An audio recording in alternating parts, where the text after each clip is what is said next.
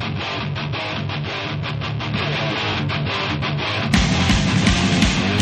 now listening to the Numb Bills Fan Podcast! Cheers!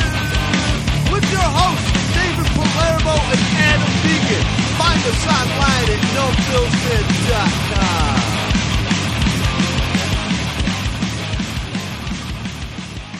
Welcome to the Numb Bills Fan Podcast for April twenty-fifth, twenty seventeen. It's a Tuesday.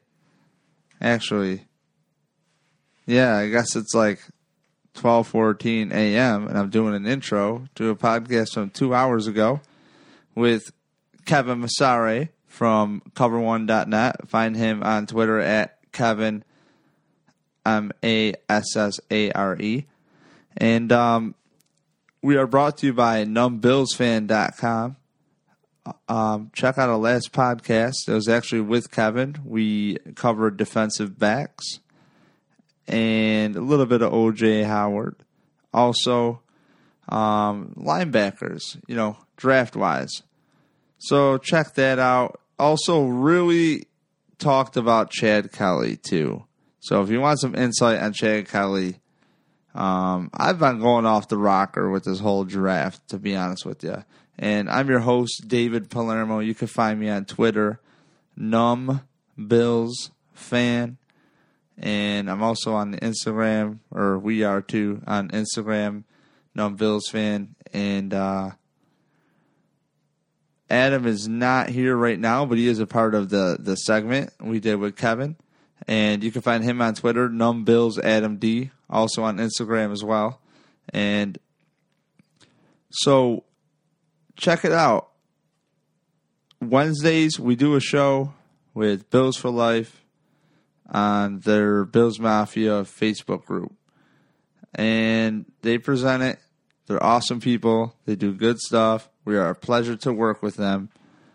And, um, you know, they support us. They really... You know, we want to work with people who want to promote us, as in, like, they support us. They they encourage us to say, hey, guys, thanks. Is there anything we could do to, like, repost this in the group and do whatever we got to do? You know, that's cool. I really like that. So thanks to those guys for, you know, presenting us on Wednesdays. Um, so... Also, we're brought to you by Shady Rays, so get twenty-five percent off. Type in NumBillsFan as a promo code off of some sweet sunglasses, and they're nice. We got the LeSean McCoy signature edition sent to us. Pretty dope. Actually lost him. Sorry, guys. Sorry, Deacon. You don't even know that yet. Lost him yesterday at the tattoo convention. I don't want to talk about it. Um, and also, we're brought to you by Punch Drunk Sports dot com. And they have a podcast and a podcast network coming soon, a comedy sports network. And we will be the one covering the Buffalo Bills. So check them out at Punch Drunk on Twitter. Great podcast about sports. And you can subscribe to them on iTunes. Check them out. Um, good people, comedians. They do an awesome podcast. All right, so here we go. All right, so on the line we got Kevin. Hey, man. Hey, how you doing, man? What's going on? We're here. Deacon's here today, too. How how did you talk him into this again? I don't know. Hey, I'm I'm I'm potting I'm potting all week, man. I'm carrying on a couple of different things, so I'd love to love to talk about it, love to get it in, and definitely, you know, you know, love your guys' uh, podcast. So don't lie to us. But what do you got going on? What do you what do you got going on? So, yeah, give us a breakdown. You're just on our yeah, last man. podcast. If you missed it, we pretty much, like, previewed cornerbacks and defensive backs. We did not really get into any defensive line or, I mean, sorry, linebackers and defensive backs and uh, different scenarios because I don't follow the draft too tight. I'm sorry. It, it's a lot of nonsense, and I'm more into it, like, after they make the picks, I'll do all this homework. Right now, yeah, I, I, I, right now I'd rather call Kevin, frankly. So, yeah, we couldn't get uh, enough. Yeah, dude. So you're back. Uh, we'll get into the offense today. We'll get into um, possibly some other spots. Maybe touch on what we touched on a little bit, but not go too in depth for last podcast purposes. But um, what do you got going on at cover one dot net? Yeah, absolutely, man. As we talked about on the last podcast last week, my uh, big board finally dropped. Um, it's up now. It dropped today, actually. Nice. It has every pretty much every draftable prospect for the most part, and with my grades that we've graded based on, you know, not only how good they are, but also where I think they'll go. So I, I added a little element in there that isn't just I'm going to be like an elitist and kind of rank my own guys like I'm so much better than someone. It's more like, hey, I know Trubisky's going to go a little bit higher than he is um, right. supposed to, so I'm going to factor that in so it's easy for my readers to say, okay, looking at his score, I know he's going to be a first-round guy. So that's kind of more how I did it, and I mixed that in with their um, with their grades. And, you know, we we put in some nice videos and kind of a few few tweets and stuff on that, so it's kind of an easy follow. Um, that's up on cover one dot net right now. We also, Eric Turner and I also just uh, dropped the podcast today, really breaking down some of those other positions that you mentioned earlier. Um, you know, those D-backs, those linebackers. Actually didn't touch too much on receiver, so this will be good. Um, and we, you know, really broke down safety. So that there's going to be a listen up there for everyone as well. Kind of, you know, kind of, kind of partner with this one. So I think you guys do a wonderful podcast. Um, and I'm totally drawing a blank. The quarterback from Pittsburgh, the one you guys made the case for. Uh, Peterman? Yes. Um, that was a really good podcast. Yeah, um, absolutely. Yeah, they did a great job on that one. You guys are just like really natural, just good talkers. I, I just, you know, with you and Eric, I, I just hit like record and just chill and just yeah, absorb great, it, you know, because it's like, man, with podcasts, we can just press rewind fifteen seconds. Like, I'll, I'll get mad at people when they're around me, when they're talking to me over a press conference. Like, if I'm watching news with my grandma, she wants to tell me about the news. It's like, grandma, I want to hear from the people who are covering it. I love you, but like, you got to no, chill on that, know. you know? I know what you mean. Um, I know what you mean, man. I, I feel the same way, actually, when I'm trying to interpret data, or if I'm making my draft board and someone wants to, you know, you know, tweet me, or I get frustrated because I'm in the middle of a process, so. You almost got to, like, just hit airplane mode and just shut everything off. To, I, I find I, I find writing really hard. Um, the, the article, if, if anybody hasn't read it, plug myself here. Um, Doug, what the hell is it called? Oh, my God. Eye for Talent, something like that, period. Yeah, um, I think it was something like that. Yeah, something along that. That was it. Without all the uhs and ums in there. That oh, was my it. God. Yeah. My life right now. It's been a long day, Kevin. I think I worked yeah, for uh, twelve hours today. Actually, maybe thirteen. And I'm just not stoked. Um, so, yeah, uh, Eye for Talent, period. And it's about Doug Whaley. And really, I don't think it's as bad as people want to say. Uh When people want to say dumb crap that G M can't speak well, he should be gone, how dare you, and meanwhile, the yeah. P R the P R guy for freaking like decades is bounced to a different department. It should so, tell you something, yeah. I mean, right. I mean, basically took a special assignment, borderline firing. I mean, he it, it, it was a big deal to me that the combination of him and, and potentially Rex Ryan um, – releasing information, that, that's kind of who they deem to be the mole. I mean, in my opinion, since then we've we struggled to find. No one knew anything on Micah Hyde. I mean, we we struggled to get leaks, and I, you know, it's. I think you can point out point it out to those two. So, well, your buddy there, Rob Quinn, we talked about that. He's like, because I brought that up to him. I go, you know, what's his name, Scott Burchold or whatever. He got moved. You yep. don't hear anything, and not that I hear anything. I just, you know, go on Twitter. Talk to you guys. Um, I don't, I don't know, man. It, it's kind of weird. Um, and, and it kind of, you know, leading into the draft and whatever's up with the Bills. I mean, if we might as well just go there. Um, sure. So did you have anything else up besides your big board up on there? Did you have something else coming? No, nothing else coming pumping? up right now. I'm really just doing pods and, you know, focusing on that and kind of promoting that. That's kind of definitely the week's plan for now. So, okay. Um, it's good stuff. So, um, let's go there. Uh, I mean, I got a Bills notification that they claimed a safety. I did no homework on it. Um, I don't know if you know anything about it. If you don't, don't mean to put you on the spot. All good. Um, uh, no, he. I just I, I know a little bit actually. He bounced around between like three or four teams in such a short amount of time, and finally found his way in playing a little bit in Cleveland. So, you know, he's nothing special. I wasn't too impressed when I was watching a little film on him. Um, I think he has enough potential to give him a ninety-man roster spot and see what happens. But, you know, really outside of that, it wasn't anything. We took him right off of waivers. He seemed people must seem to like him. He seems to really get claimed off of waivers and signed immediately, and then just never makes a team. Really, he uh, finally the, the, the, the Porter kid played with him, so you got to figure. Yep. He's got to have some kind of – I mean, you would be an absolute moron for guys to not think that you ask the players about people. Maybe they don't. Maybe they don't. Maybe they don't need to, but I don't know. I, I, I would. At the same time, you also might tip them off that they're interested, you know? So yeah.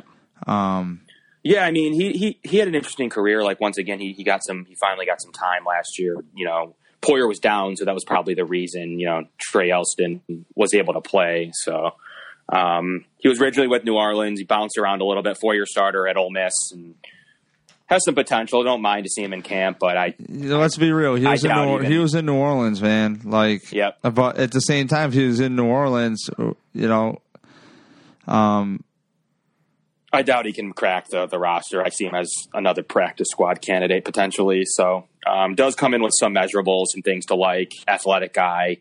We'll see what happens. These guys can sneak on the team if he can play special teams. Is but. he a, a bigger body kid? Is he a thumper? Is he like a like like what does he do well or like it, it, you know what I mean? Is he like a Jairus Byrd yeah, or is he yeah, like a Dante Hittner?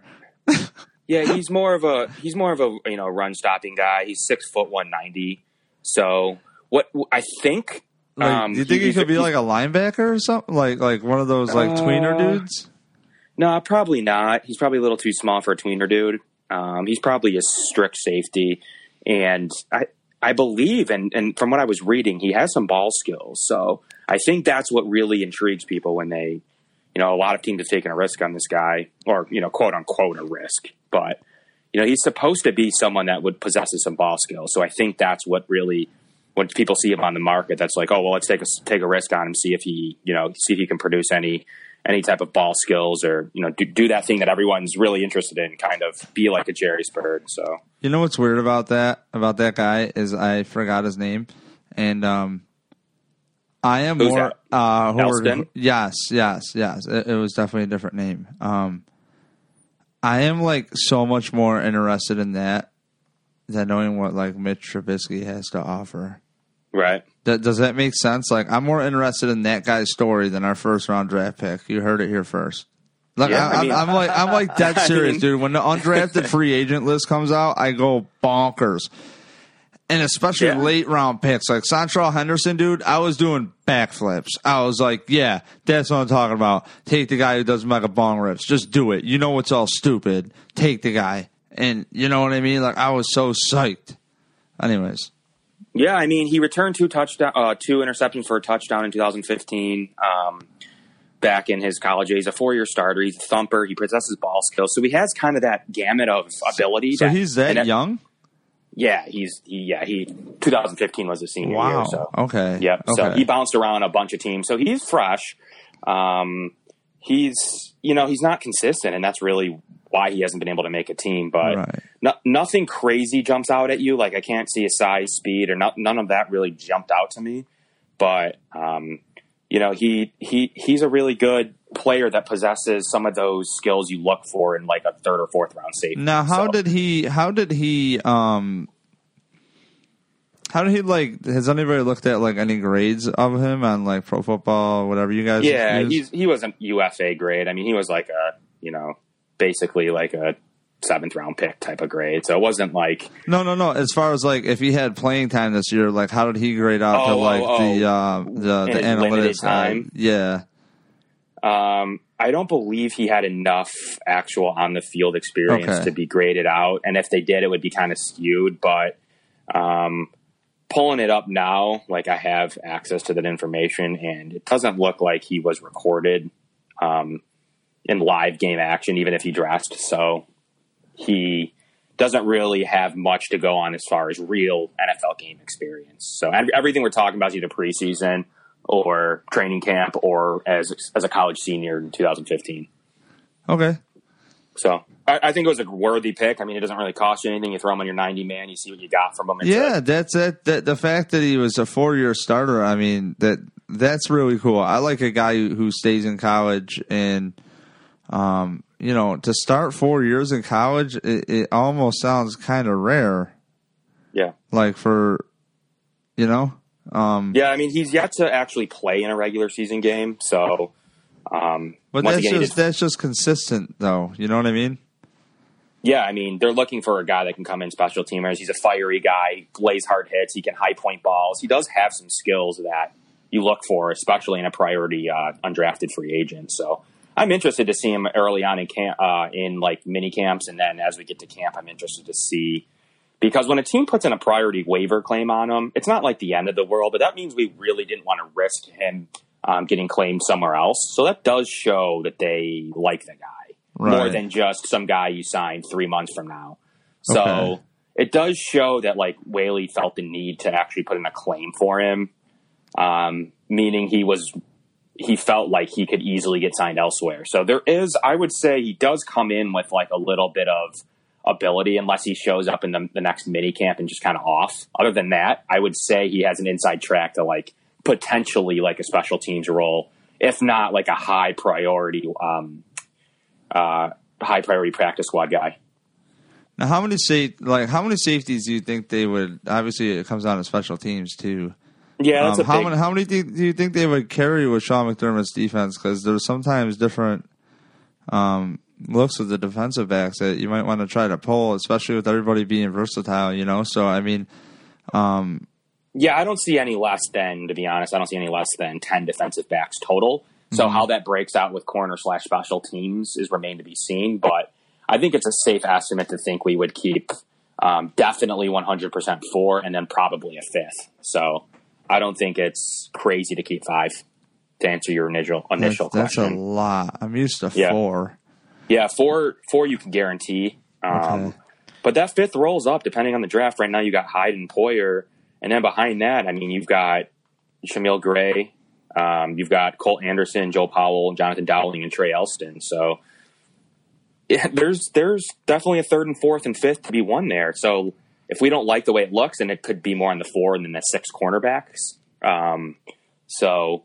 You know, Elston could sneak in as that fourth or fifth guy. I mean, he, he he's right there to be taken. There's, I mean, I think Cole Anderson's pretty much a special team shoo-in. So if he's healthy, like he would be the fifth safety slash special teamer. So that's where you would still need two other safeties. Hey man, he makes a lot of sense. Um, okay, so next thing I got to get to, um, I sure. guess for a little bit, what I wanted to really ask you. Um, I railed on it on Facebook Live last week. And through that into the podcast audio.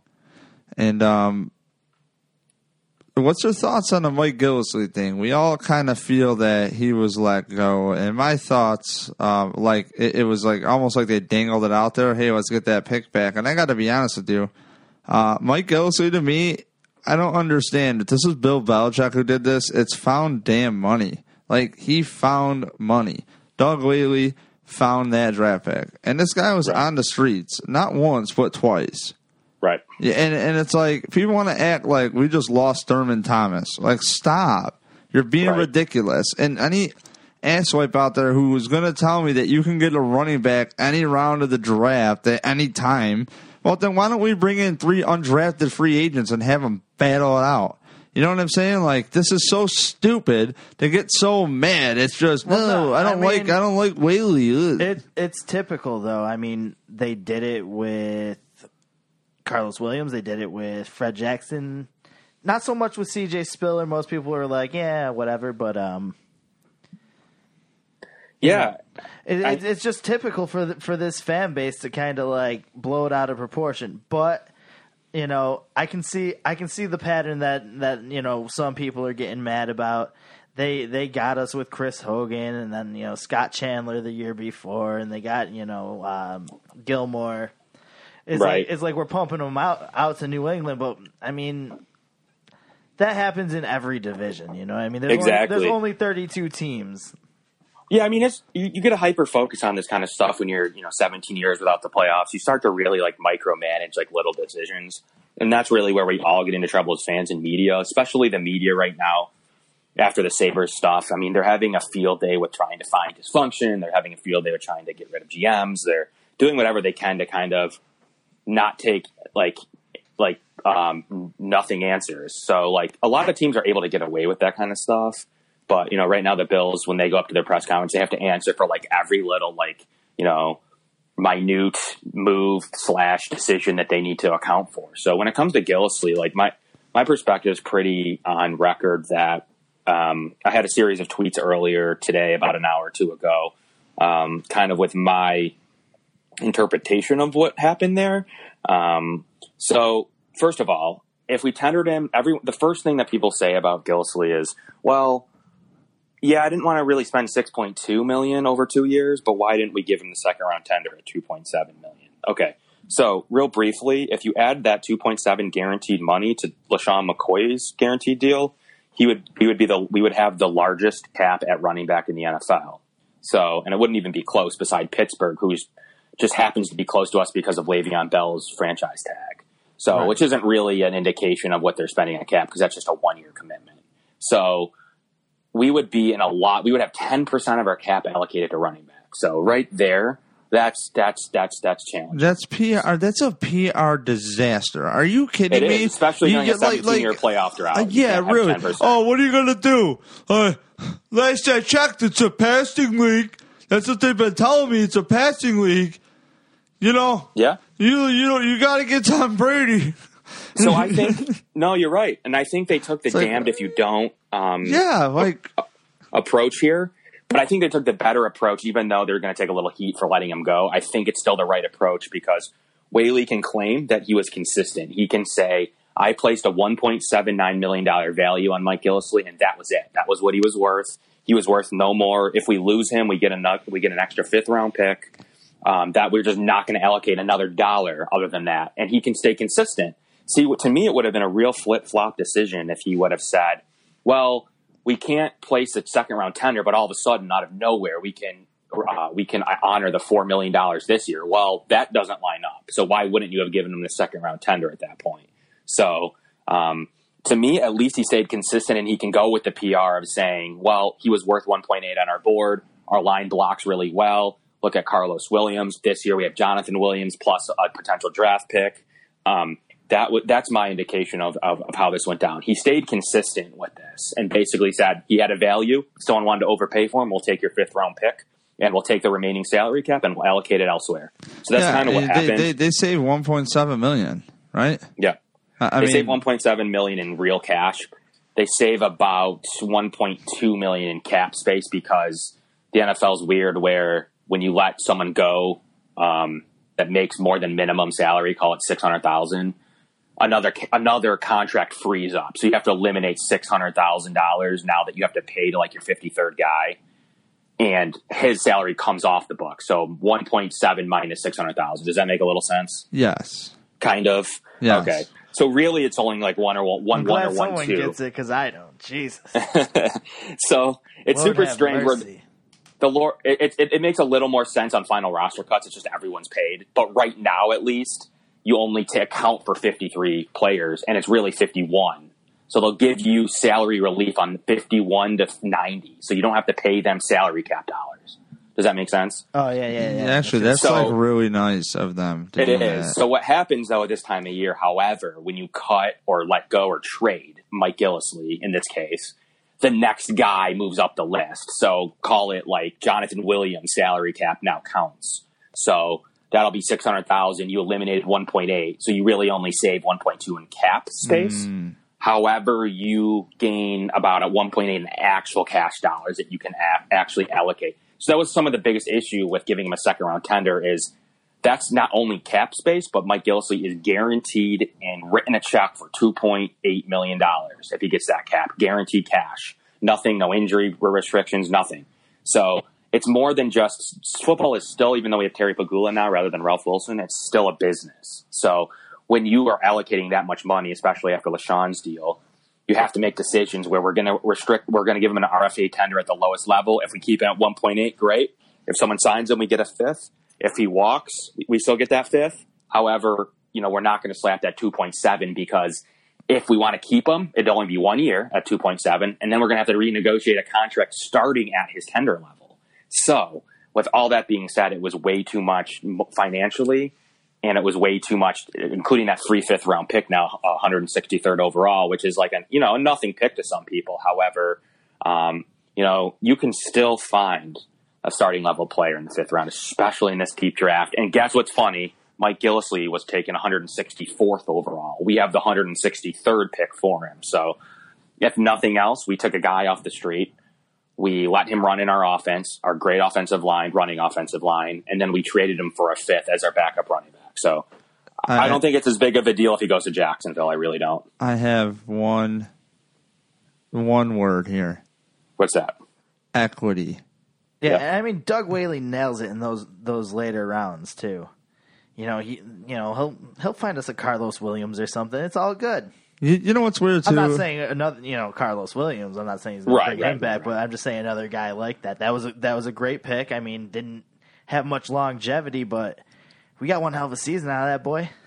Yeah, I don't know if I'm on record on your podcast yet, but I know I'm on many saying that our drafting before two thousand thirteen is just absolutely atrocious, and like it's pretty well documented how bad we we selected players. But from real Doug Whaley years on, starting in two thousand fourteen, we've came out of drafts with players that are still on the team. So you have Sammy Watkins, Cyrus Quanjo in the second. You have Preston Brown in the third. I mean, you have Ross Cockrell, who's a starting-level cornerback, who was a great selection in the fourth round, but Rex Ryan let slip out because he wanted to sneak him onto a practice squad. So I you know, heard a bunch of I heard a bunch of Steelers fans bitching about him during the season, though. Did they? Yeah, yeah. I mean, should he be covering number one receivers? No, probably no. not. Nope. No, no, and he wouldn't have been here either. And then you go to the really two thousand fifteen, you know, he didn't have the first and took Ronald Darby. Then he took, you know, John Miller, who has proven to be a great guard. Mm-hmm. I got Karlos Williams, which was a good fifth round pick. You know, we know what happened there outside off the field. Got Nick O'Leary in the sixth, um, Desmond Lewis. So those those guys are still on the roster. Um And then, you know, you go into last year and uh, you really get to see some more of them. I mean, we, we really are still keeping these players. Obviously, you got Shaq and Reggie, but then you get Adolphus Washington, who had meaningful minutes. You took, you know, Cardale, who was still yet to see. You got Jonathan Williams, who was a steal in the fifth round. Kolby Listenbee, who many people are really infatuated with. Kayvon Seymour, our number two cornerback in the sixth round. So you have – these players are all on the team, right? That's kind of rare for us. So from two thousand fourteen right, – right. two thousand fourteen on, yeah, there's there's a few misses there. Randall Johnson's one, um, but he's a seventh-round pick. Karlos Williams kind of bit us, but he was a really productive player for one year at least. And Ross Cockrell, we stupidly let go. Even if he's not a number one or two, he's a great depth player slash third cornerback. Um, and that's really funny that Steelers fans had a problem with him because he ranked out pretty well on um, – Pro Football Focus. So it must just, right, you know, yeah, they must just be. It, it's probably just like me, me seeing like Facebook reactions, like yeah, after maybe got, after like, a bad blown play, up on a, yeah, yeah, got yeah. blown up on a touchdown or something. He actually is actually ranked the twenty-eighth best cornerback in the N F L last year. So he's no actually kidding. ranked out as a number one corner, bottom yeah. end, but he ranked out as uh, a bottom end number one cornerback. So that's pretty sweet. But yeah, call him a number two. I yeah, mean, call him a number two. I was gonna yeah. say probably covering, probably covering twos and threes though. So.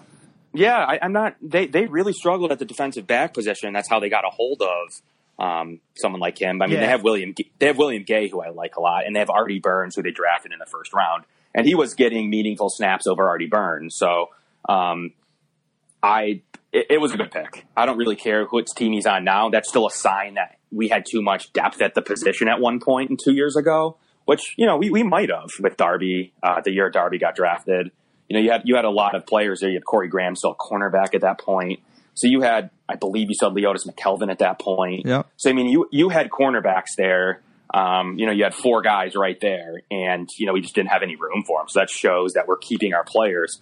And if, if our draft picks are going on to start other places, that at least shows that we are, we're scouting players properly. Well, what's, now, fun, what's funny letting is... letting them go is a mistake. Yeah, I... I I mean, it's one of those things, though, where, like, you just don't know. Because right. for me, it's like a, a guy like Rex, who comes in with this pedigree, I'm going to believe him.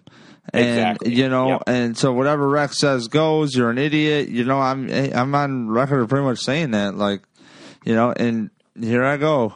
Um, but, I, you know, I wanted to transition into the draft a little bit. Yeah, absolutely. You didn't mean and, to talk about pr- And both those players are pro. It, no, personnel. no, it's okay. It's okay. But what's what's interesting about that is you talk about guys that just can't like totally do it. And it's like I we always like to root for Leodis McKelvin, and spotting the ball was an issue.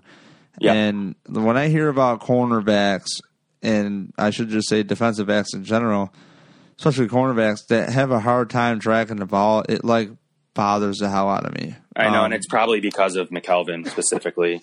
Yes, um, because he it never a hundred percent clicked. No, nah, it didn't.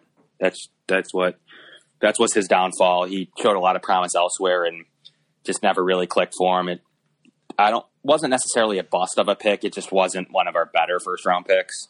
Um, I wish he played a little better. It, it you know, to be honest, in my take on cornerback, just real briefly draft wise, just real quick, um, and then we can get into offensive positions is. The Giants have won Super Bowls with some really bad cornerbacks. Um, there's teams that have started guys off the street in the playoffs and at cornerback. And for as much publicity that, you know, and much as people pay these this position specifically, you can win without them. Um, and specifically, and this is what we're going to get into now, is if you're good on the offensive side of the game, uh, of the ball, um, you, you maybe you might be good at safety, you might be good at D-line as well. However, you can get by with a deficient number two corner just playing average ball um, because there's other ways to play defense. And a lot of the times, here's my opinion, a lot of the times if you're not getting to the quarterback, it doesn't matter who you have playing cornerback because they're going to complete the pass. So you better have a good offense. So um, that's kind of my opinion. And we saw that with Stephon Gilmore a little bit where he would get discouraged mainly because some of those Rex games, we wouldn't be getting to the quarter, uh, quarterbacks. Um, especially Rex's first year, we saw some of that, and you know Gilmore was kind of left on an island for a long period of time. And last year, we kind of saw him not not get the scheme. So now that that guy is worth twelve million dollars. So that's kind of my point where Gilmore's played well at times, but I just you know tread with tread with caution. Like unless he's got unless you're getting a top end like upper echelon cornerback, I don't really see I don't really see the middle ground there. I either want an average decent guy or like a top end. No doubt about it, player. I don't really need a above good cor- uh, cornerback. Does that make any sense? Um, the the the draft is so deep. It, I don't care. Um, now that you got yeah. that fifth round pick, I don't care if you come out with with two of them in the draft and you you bring in freaking three undrafted free agents right exactly. alongside those running backs. I mean, they they, they need to figure it out. Um, Don't use a top ten pick, though. Is no, all I'm trying to no, say. no, definitely, and that's that's like the biggest case for the offensive position because uh, a little reset on my take is uh, my my overall take is this is we don't know we we know our team the best when we are in the season. Um, right about now, we start learning about what this roster is going to shape up because the draft just tells everything. The draft yep. tells you everything. All the yeah. In the next you, week, you'll really have an idea. Yeah, exactly, and it's why it's like around this time for me. It's such uh, I, I can't bullshit people to be blunt with, with you, Kevin. I just I can't bullshit like that. You know, I can't pretend I know players. I'm not going to sit there. I am not a film junkie. I don't give a rat's ass about being a film junkie. There's too many. Variables. I got to see the competition we're going against. I got to see, well, was somebody else hurt during that game? Like, why didn't that work out? Well, what's the time in the scenario when that big play went on? I'm like, you know what I mean? Like, there's so many different variables, and I don't got time to do that with a thousand players. Sure. So I just can't, you know, do it. So I really appreciate you doing it. Yeah, um, absolutely. And then Eric even takes it a step further for us, for you know, than I than I even can. He has access to different stats and functions and ratings, um, and I basically take a version of film with my own opinions, with my own thoughts, and re- uh, I, I merge that with what other people are saying and kind of reading scouting reports and like people that get in front of these guys and actually interview them. Like like I mentioned last time, I don't we don't get to sit down and poke and prod these guys. We don't get to interview them. We don't get to ask them weird questions about their girlfriends or whatever it is that they get asked. Right. Um, you know, we don't get access to any of that. So we can only do these player um, rankings with such a grain of salt, knowing that this is just based on their skill level or what they could be. Not we, we, we don't get to, I don't get to, just like you don't have time to watch, um, you know, five hundred players. We don't, we don't get the opportunity to sit down in front of two hundred players to talk to them. Yeah. So, and, and it's like, you know, how, for me, it's how can we streamline the information? And, and I'll be honest with you, um, at the end of the season, um, I kind of went on a tangent there. At the end of the season, I, I looked at it like, we know this team. And we know it ain't Tyrod Taylor that's blowing these games. I don't want to hear yep. about it. The radio stations and papers, they, they can try to tell. Papers, they, they, they yeah. got, they, yeah, you got to sell papers. There's a whole bullshit of, well, that's just how they are. You know, you just got to deal with it. And it's like, no, I really don't have to deal with it, actually. No, no, no, I really don't. And, yeah, and, and that's, and, that's a good point. You, you don't have to deal with it. Right. Um, so, so think about this, though. If we knew that the defense was the problem, and we knew that Charles Clay was underutilized, and yes, we did have a Robert Woods. We do need to fill that void. But yep. I had a really hard time at the end of the season going, damn, we need a receiver, because you already know who's leaving the team by then if you could do any arithmetic. So I, I did not think, damn, we need a receiver. But now I am more like, damn, we need a receiver. And I, I mentioned this recently. Steve Tasker broke me on this when I heard him with John Murphy, and he goes, Tyrod Taylor throws the ball deep really nice. You know how much room that opens up, especially in that zone running game for LeSean McCoy? Like, that's a lot of middle of the field open. That's a, you know what I'm saying? You got these athletic fullbacks. It might make sense that they draft a, a receiver. Yep. Or even the O J. Howard and, kid, if that's what they want. And if he is really that good, maybe you do it. But I hope this ain't Eric Ebron syndrome. No, no, and, and we can get into that now. Um, you know, we have one hundred, and I think I may have mentioned this last podcast, but we have one hundred forty targets to replace, right? So that's a ton of targets. And we're talking one hundred forty targets between Justin Hunter, we're talking Marquise Goodwin, and we're talking Robert Woods. So it's not like we're missing one hundred forty targets that went to Sammy Watkins or something. We're talking about targets of actual players that are legitimately not on their roster. So with that being said, yes, Philly Brown will take a few. Um, you know, Andre Holmes will take a few. I don't really see anyone else on the roster taking that many. You know, Watkins will get his extended targets because he was injured for half the year, so there'll be some there. But we're still missing number two target numbers. So if you start at the top, you have Mike Williams. A lot of people have had a lot of time to, to kind of dissect Mike Williams and say, well, you know, he's not really that fast. He's not that fast. Okay, so I don't care. I think he's a really good football player. I think he's one of the best high-pointing players in the N F L um, draft. And if you look at a player like Alshon Jeffrey, he, he started to get the same type of, of um, criticism when he came out. He can't hype, he can't run. He can't do anything. He's big. He's gang, gangly. He's just going to be James Hardy because he came out the following year. He's right. just going to be James Hardy all over again. Now, Mike, you know, Mike Williams is a six foot four beast. He's caught important passes in big games. You know, we, we watched him basically win the game for him in the national title game. So you can't tell me he doesn't play at the highest level. He balls out. You know, he's got that Anquan Bolden syndrome where, you know, for some reason we like to rank forty like a little bit too high, and we like oh, to it's rank. so stupid if you can't. We like to uh, rank like which cornerback is covering him. Like right. it, it, that's not. He doesn't choose if you know the, the number one cornerback in college football is against on the other side of the field. What about um when I you know when I watch highlights of the kid, mm-hmm. he reminds me of like Brandon Marshall. Where like he, it's almost like when he catches the ball, he like yeah, knows how to like he, he like yeah. knows how to like box somebody out a little bit. Like like I'm thinking like a slant. Like Steve Johnson was very good with with body positioning when he yep. you know to get open and, and how to shield. You know what I'm saying? That's also a basketball thing. You know, so it's like um. You can make that. You, you can sell me on Mike Williams because I'll tell you what. When I heard that the Bills, I think it was uh, the year the Bills drafted Darius, that the Bills liked J J. Watt. Like, you know, yeah. I mean, that draft it, was it's awesome. Like it, it's what I'm trying to tell you though is that three. If you were to tell me that you would know J J. Watt would be a monster, you would take J J. Watt over Darius if you knew how it would turn out. And it's not saying that Darius is a bad player.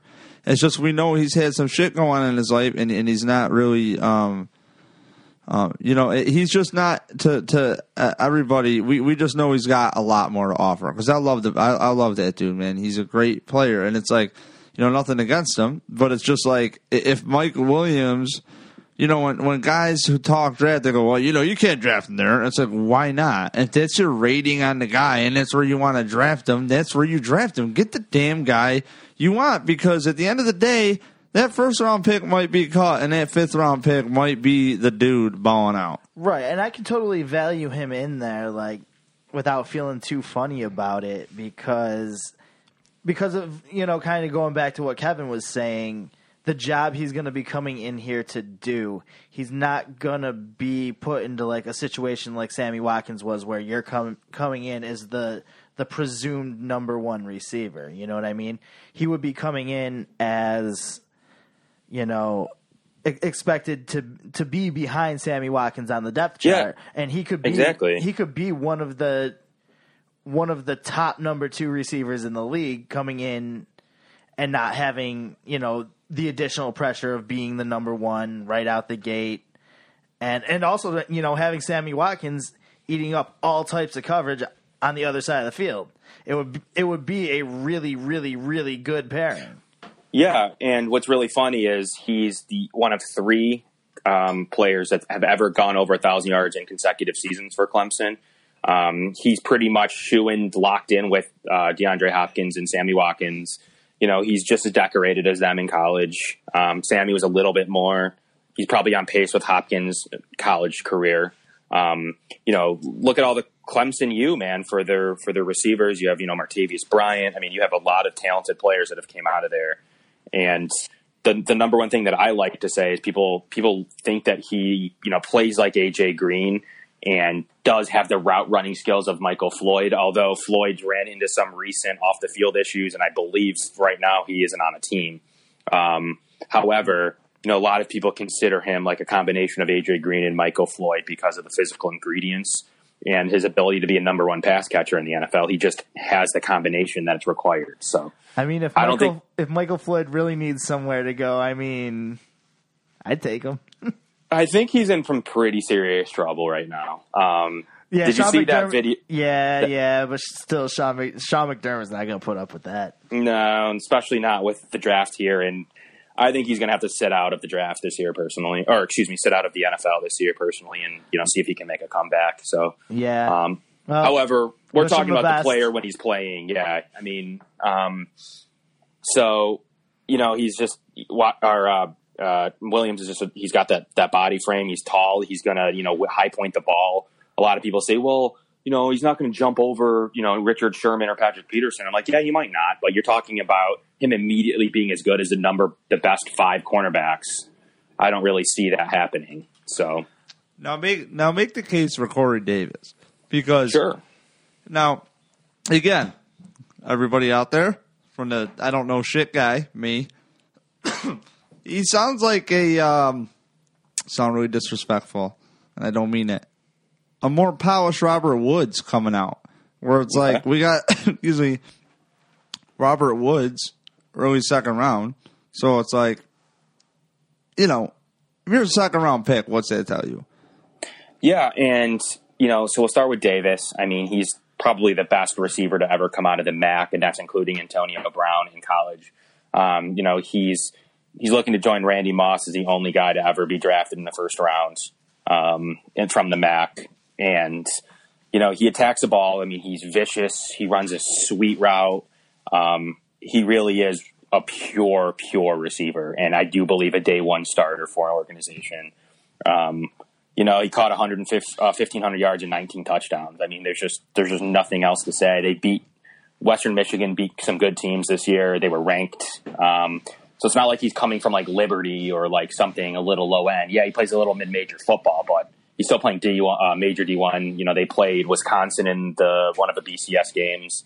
Um, so it's different than like a small school guy um, who isn't getting to play these teams at all. So, you know, he he compares to like a Michael Thomas from uh, New Orleans, except he's more athletic. So, you know, Michael Thomas is New Orleans' number one receiver. So all right, so now I got a question for you. Sure. So now this is not a setup. This is just me adding shit up here. Couple bong rips, things happen, ideas happen. So look, okay, let's be real. What's up? The Bills are running a West Coast offense, right? Okay. So the the what what people who seem to know what the hell they're talking about say is, okay, you have to be really on time with your throws. You have to yep. it, you have to be really on time. Yep. Um, and for me. I really don't like this whole theory, and I'm not saying this is Mike Williams' game at all, but, like, I really don't like when people say, just you just got to have that guy and just got to throw it up. So what I'm getting at here is if Mike Williams is not as polished as a route runner as, say, um, are you talking about Mike Williams or Corey Davis? I'm saying Mike Williams. If he's not okay. as much of a, as good as a, a, of a route runner as Corey Davis, okay, I think immediately that Corey Davis just being in the right spot alone would make more of an impact. That said, um, you know, if you could have a couple go-to routes for maybe Mike Williams, that would be pretty tight too. But um, and Mike Williams ain't really that slow. Didn't he run like a four or five or something? Like I, I'm not worried about that. I'm worried about like. Um, You know, you can't get enamored with those numbers. I got guilty of it a while back, you know, and and, and then you see, you know, if you guys get watch, watch the numbers of these guys who they bring in, undrafted yeah, guys, free agents, and they have like wild, wild numbers. Like, wait, he weighs that much or ran that fast? Damn, this guy's a freak. No, he re- he's really not that good. So I'm just saying, I, I think if you want to win now, right? Yeah. Would you understand the Corey Davis case? Because I think if you're running a West Coast offense and then it's about timing, um, I think that's, you know what I mean? That's that's more important than the might not be able to read the defense is good type shit. But again, the Corey Davis argument is he's he's not in the same competition level, and it's like Mike Williams is a big man. Yep. Does he yeah, have the Does he have the work ethic? Uh, is he going to make an impact right off the bat? You know what I mean? Yeah, I think they both will. I mean, they're both very similar, which is very strange. And in, in years alone, it would be a little bit more obvious, but they're very similar in a lot of ways. They like they both ran.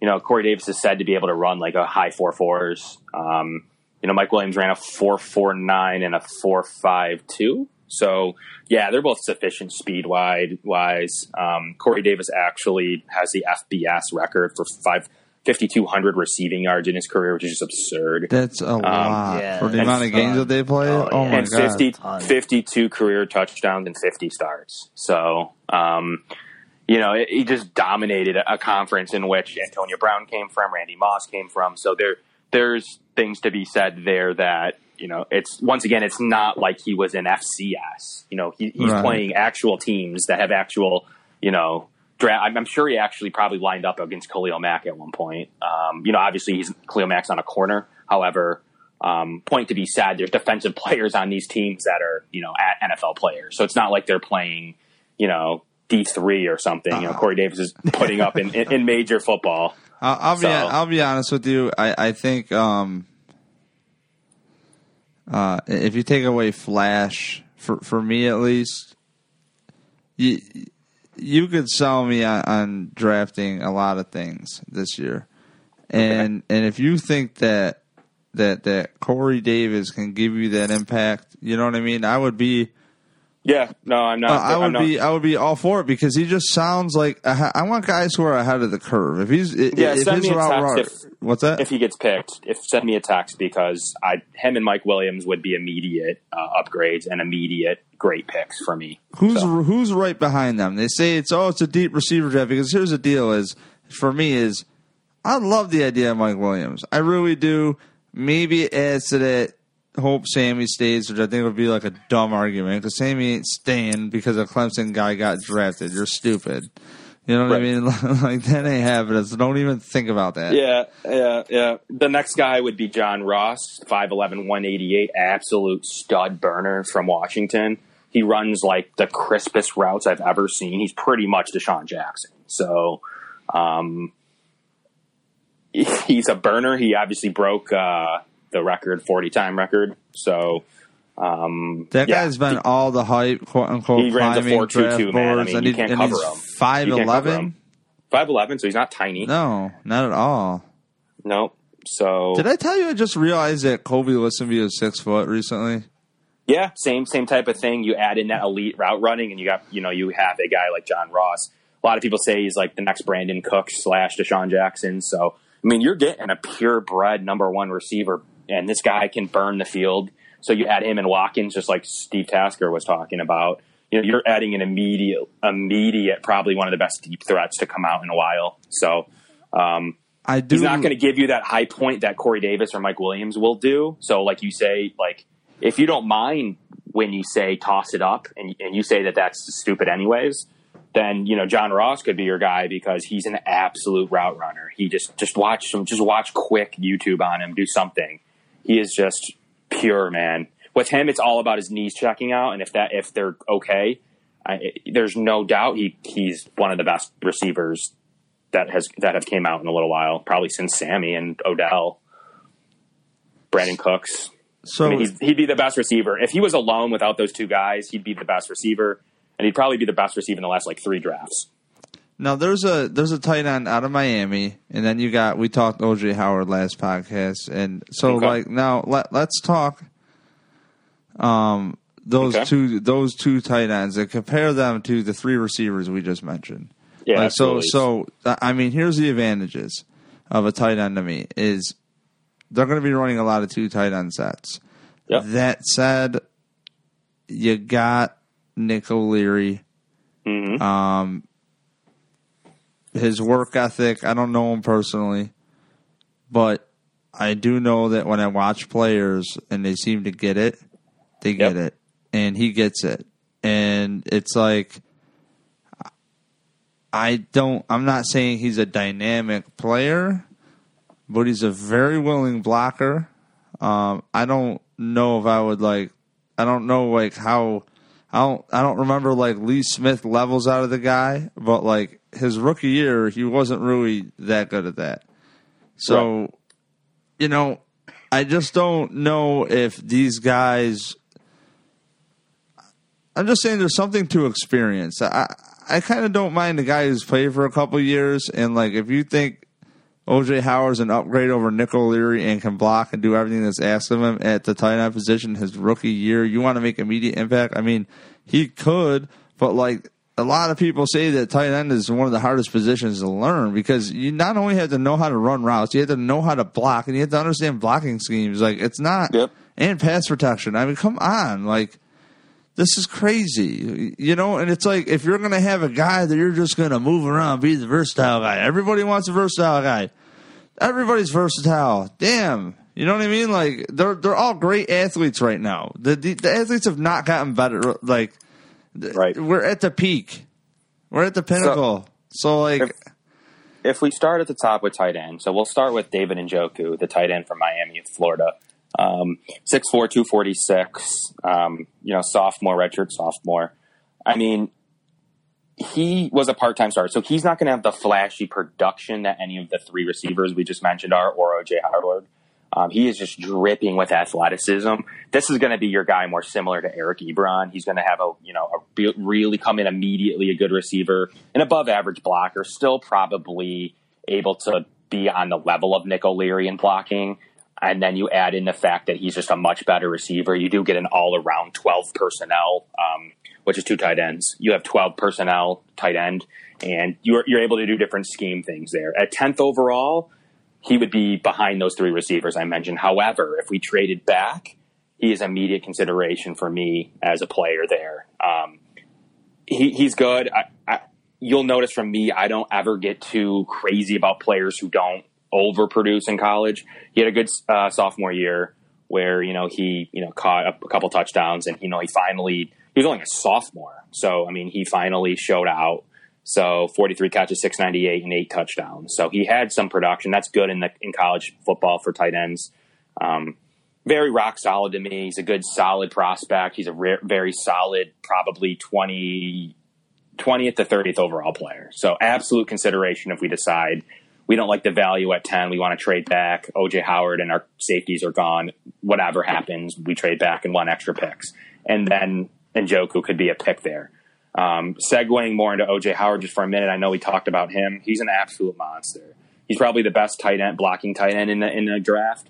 And then you, you throw on the fact and he can still develop there and be even better. And then you throw on the fact that he's just like the best receiving player in the draft. I mean, he runs a four four. I mean, he's just an absolute, just vicious monster.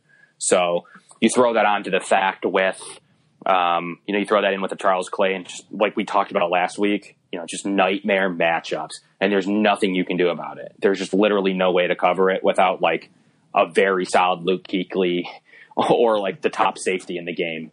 You're adding in a dynamic piece that people aren't used to yet. I mean, you're talking about a four four tight end. I mean, it's just, it's crazy to me. Like, he's six six, two fifty. I think that there's a theme going on with the Bills here. Um, What's that? They're trying to get bigger at that, at that receiver position. And, and I kind of like railed something off. I think Deacon or somebody was like, dude, you said that. And, and I, I railed something off that was like, the Bills should just get these big-ass targets. You know what I mean? Just just get these big dudes. Yep. And, you know, again, a tight end at ten, it's like, all I care about is you could tell me that you could find a right tackle at ten. I don't care. Like, I truly don't care. Right. Because it's good value. You know, and it's like for the expensive positions, it's nice to have like a stagger. You, do you ever notice that? Like there's like a four-year gap. You know, if you notice like Mario Williams to Jerry Hughes, Jerry Hughes to Shaq Lawson kind of thing. You know what I'm saying? Yeah. You, you know, so it's like um, Cordy Glenn, and then, you know, you have his contract, and then you have another guy, a right tackle. You get him in the first round. He's two million dollars a year, and, and and I'm sorry, man. I used to love crushing Jerry Jones, and I hate the Cowboys. I absolutely hate the Cowboys. But now that they've been losing for a while until last year, it's kind of like, all right, you know, and it's kind of like an interesting story with Dak Prescott and the kid who allegedly beats women um, there. And, you know, it's like that offensive line is enormous. And yeah, it's the best in football. Yeah, right. So you got four guys in his offensive line that are very good players. Maybe Eric Wood is the weakest link of the four, as far as grading out. Right. You have Groy. Now I don't know if maybe the plan is that Groy could be good enough to be that solid right tackle because he played tackle in college. But if you're telling me that there's a guy out there that you really think, because Roy would make a lot of fiscal sense, um, or he even just slides in front of Eric if people think that he'll he'll be that much more improved or not. It depends how you want to look at the numbers with how you guys grade him out. Um, but I, I will say, if you tell me you could have that that that right tackle, and that would give Tyrod Taylor a little bit more time, and we okay. could see those passes over the middle That that people want to see, which I think we will see. Yo, to be fair, Tyrod had mad time. Yeah, he had the most in the N F L last year. I'm saying. How much more does he need? Yeah, but dog, I feel like that guy did not, like, sit in the pocket, though. You follow me? I felt like he, like, was not comfortable. And a lot of times that right tackle spot was the most inconsistent spot, obviously, you know? So I just think about what you could do with, like, that zone running. You know, it, it would just be incredible, and I think it would be better for our quarterback. It, it, it just feels like Dak Prescott and that offensive line, Ezekiel Elliott and that offensive line, like, look at the damage they did. Yeah, I mean, I mean, I see your point. I mean, I get what you mean. Um, It'll be like notes, the final piece. Two notes: the, the offensive line, um, in spite of having a weak link at right tackle, um, still led the league in rushing, um, yards per carry, um, time in the pocket. I mean, they're, they're, they it could go to the fact that teams were zone covering Tyrod Taylor. It's more what it has to do with where teams are rushing just their three or four pass rushers and dropping their linebackers to make sure Tyrod doesn't beat them. So there's a little bit there. However, um, I don't see the need. I mean, remember, there's one like little tidbit that sometimes as we break these players down, we forget. And that's that um, we had a top ten offense in almost many, in many statistical, obviously beside pass yards, in almost every other category, you know, lack right. of turnovers and rushing yards, um, scoring. You know, there there wasn't really a complete issue. There were times where we were slow and dead, um, happens. It's football. Teams play defense at sometime. Um, though could use a little more consistency, but for the most part, we we sported a top ten offense in a lot of ways. So that was to say, you know, that our bottom seven defense or eight defense just completely didn't mesh up. Um, if we could ever pair those two together, we make the playoffs. However, to me, I think you need to replace Woods. I think you need to immediately get that pass catcher to get open. As, at times when we struggled is when Sammy Watkins is on the field or, or LeSean McCoy sits out. You know, you're you're in trouble there when you're losing your playmakers. So rather than like have an offensive line that's blocking for Justin Hunter trying to get open, you know, you're blocking for, you know, you might have a little bit weaker of a link at right tackle, but now you have Corey Davis and Sammy Watkins running on down the field or O J. Howard or, you know, you get what I'm saying there. So to me, I, I'll take tackle. There's a few I like. It's a pretty weak offensive line class, so I think we were in the clear with not needing to reach on one of those guys. Uh, you could see one later in the draft. But outside of like Ryan Ramczyk, you know, he's pretty much a top twenty pick. Garrett Bowles is flying up boards still in the twenties. Cam Robinson's in the thirties. Um, and then Forrest Lamp, the uh, right guard, right tackle prospect, who's going to absolutely be a dominant day one starter at either right guard or right tackle. Um, you know, he's skying up the boards now in the twenties. So those are really pretty much it. At the that, you, you're making the argument that it, that, you know, when people say skying up the boards, mm-hmm. there's only so many positions that can mm-hmm. sky up the board. So I look at it like the Cordy Glenn situation where that guy, one of the guys is going to slip down in the second round. And, and that's my favorite part about the draft. It's not a first round pick, but it's everything after. If that okay. makes sense, because I like to see yeah, how it things, does. I see what you mean. Um, how, yeah. So you know what you just skying did? up the board, skying up the board too can mean it. It's weak at that position as well. Right. Like, people are finding out about this guy. They need to take him because if not, you know, they're, the depth at those specific positions aren't isn't great. You know what you just did though is you reconfirmed like a thought I had, and I just totally forget when I talk receiver is I have to think what life would be like without Sammy Watkins and another playmaker again at the receiver position, and my life would be hell. Yeah. And it's like, you know, for years, I don't drink the Kool-Aid, okay? Clearly, there's a reason I decided to talk about the Bills. Like, I'm not drinking all the Kool-Aid. And I think I really need to see it for what it is. Sammy Watkins' contract is up in a couple of years. I don't trust. And if they even take his option, by the way, I don't trust that he's going to want to stay. Because yeah. that would mean your quarterback position's figured out. Two, the cheapest way to replace it, to, to get a playmaker, a game changer, is through the draft. And I made the case just like three podcasts ago, no way, no way you go defensive back all day because he's going to get more snaps and yada, yada, yada. But, like, if you have a dude where you, you light him up in training camp a little bit, you show what he could do, you know, you feature him, you maybe get things just guessing.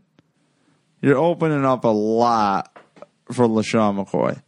Right. And and so what I'm getting at here is I think I really need to actually maybe believe the drafts that say Mike Williams could be a Buffalo Bill. I think I'm just been in denial. Um, you know, it's hard to admit that. And I know I was just like hammering the tail for right tackle a whole like six minutes ago.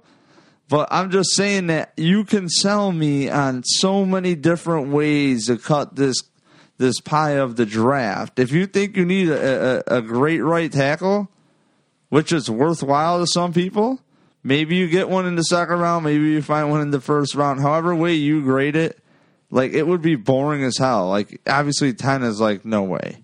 You know, like come on, you're, you're out of your mind. Like I get it, I get it, but it's like. Mike Williams, you, you think it would open things up, right? Yeah, so, I mean, with as good as our offensive line is, it really is like one of our better ones in recent times, at least.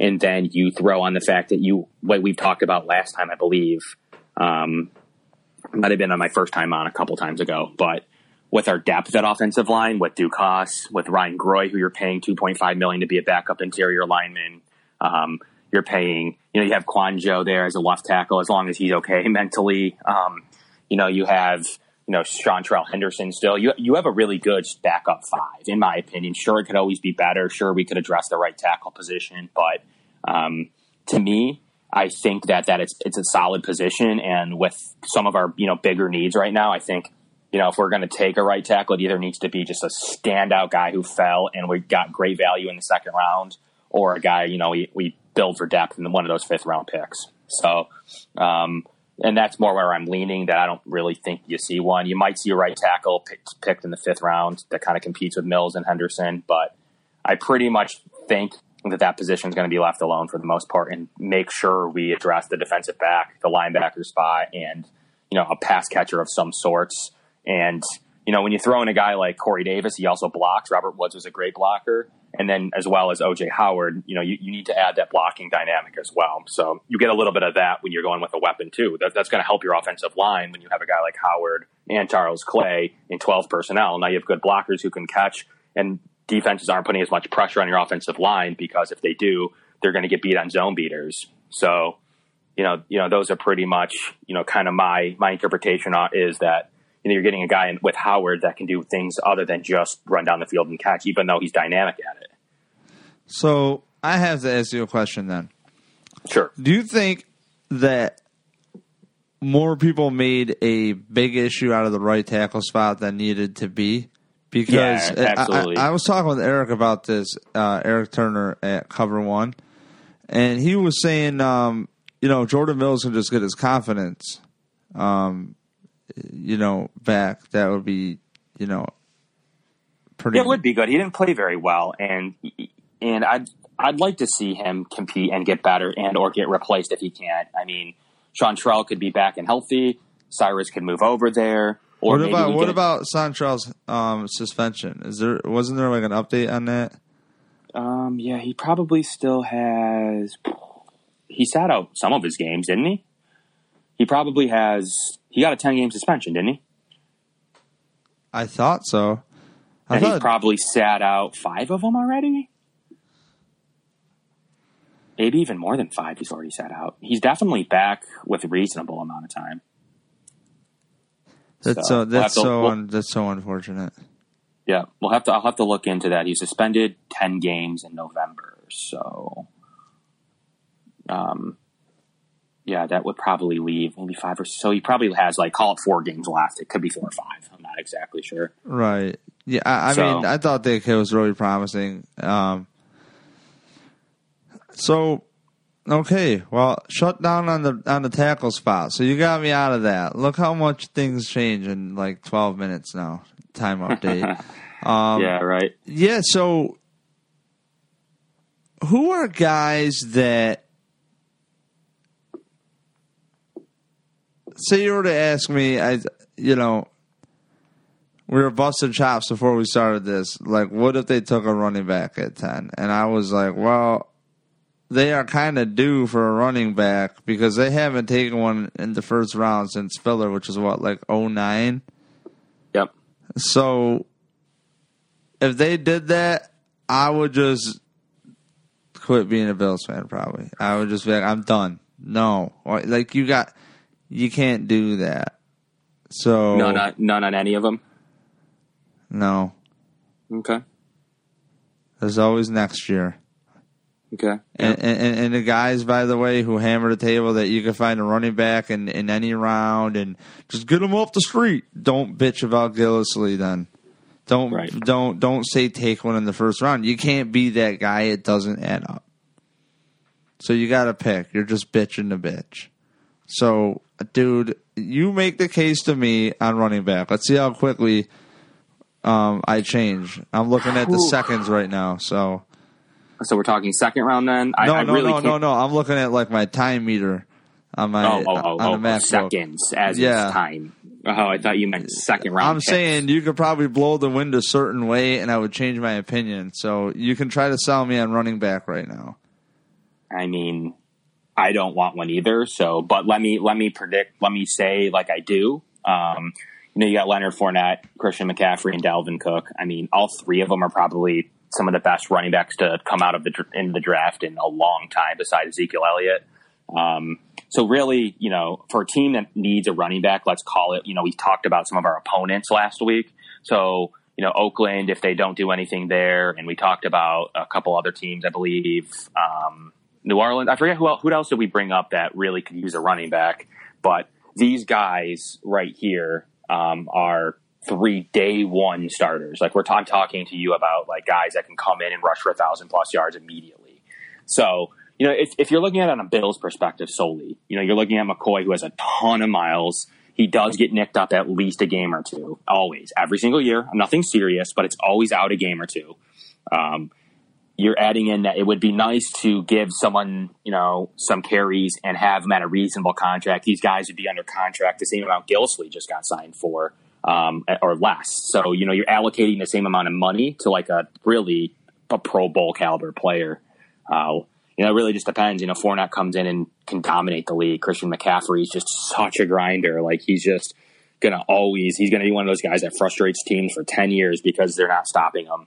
And Dalvin Cook just has that breakaway speed and is just phenomenal player. So, you know, although I don't want one myself, if the team – to me, if the team, like, really saw the long-term potential in a running scheme, the number one running scheme that you need to have consistent number one style Pro Bowl running backs, and they – they designated that they needed to get in this action and Fournette fell or Dalvin Cook was their guy, I'd be shocked. However, you can, th- these guys are super talented. You're not talking about Melvin Gordon. You're not talking about players who, you know, may, might be okay, like Donald Browns, who went in the first round. Um, you're talking about Ezekiel Elliott-style players who could come in immediately, go for twelve hundred yards, no questions asked. I don't know, um, man. You're not, you're not, you, you know, I'm looking to hit that game-changing dinger, and uh, you're not giving it to me. I know I just made the case for, like, the best offensive line of football, potentially. Um, but, like, you know, man, it's just not, it, it's not dinging. Like, it, he's not going to get you. enough touches, man. You could, you could tell me, you almost, you could tell me I'm Mike Williams and, and the Corey Davis kid all day. You know what? I bought it. I actually bought it because you brought up, you know, the fact that, you know, McCoy does miss a couple games, and it's not just the couple games he misses too. It's the it's the couple games back after that where you're watching and you're like, he ain't right. He ain't right. Get him out of there. No, that yeah, is true. Can... That is true. People say like to say that that he only missed a game, but really he usually plays like two games. He played like two games last year. I felt soft. At least a year yeah, before, he, he, he plays two did. soft games, then he's hurt after the first quarter in one game. So let's call it three games a year where you need this guy that's a workhorse. Not to mention the ten carries that the guy will get per uh, at the season, like during the season when he's healthy. And how about this? Like the last, like kind of kind of thing I could say is that immediately adding one of those three that I mentioned, Fournette, McCaffrey, or Cook, to your lineup. I mean, you immediately probably have the best running game in N F L history. Maybe you have two of the best running backs ever.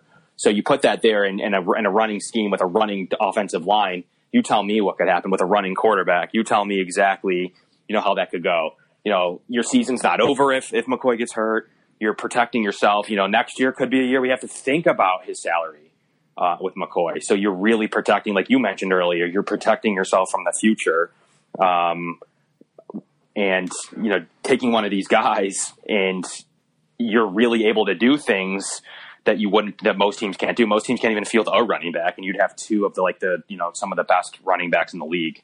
So you add those together, th- things can happen where you can't stop your running game, and all of a sudden Sammy Watkins is wide open in single coverage all game. So I don't know, man. Um, not it's not doing it, dude.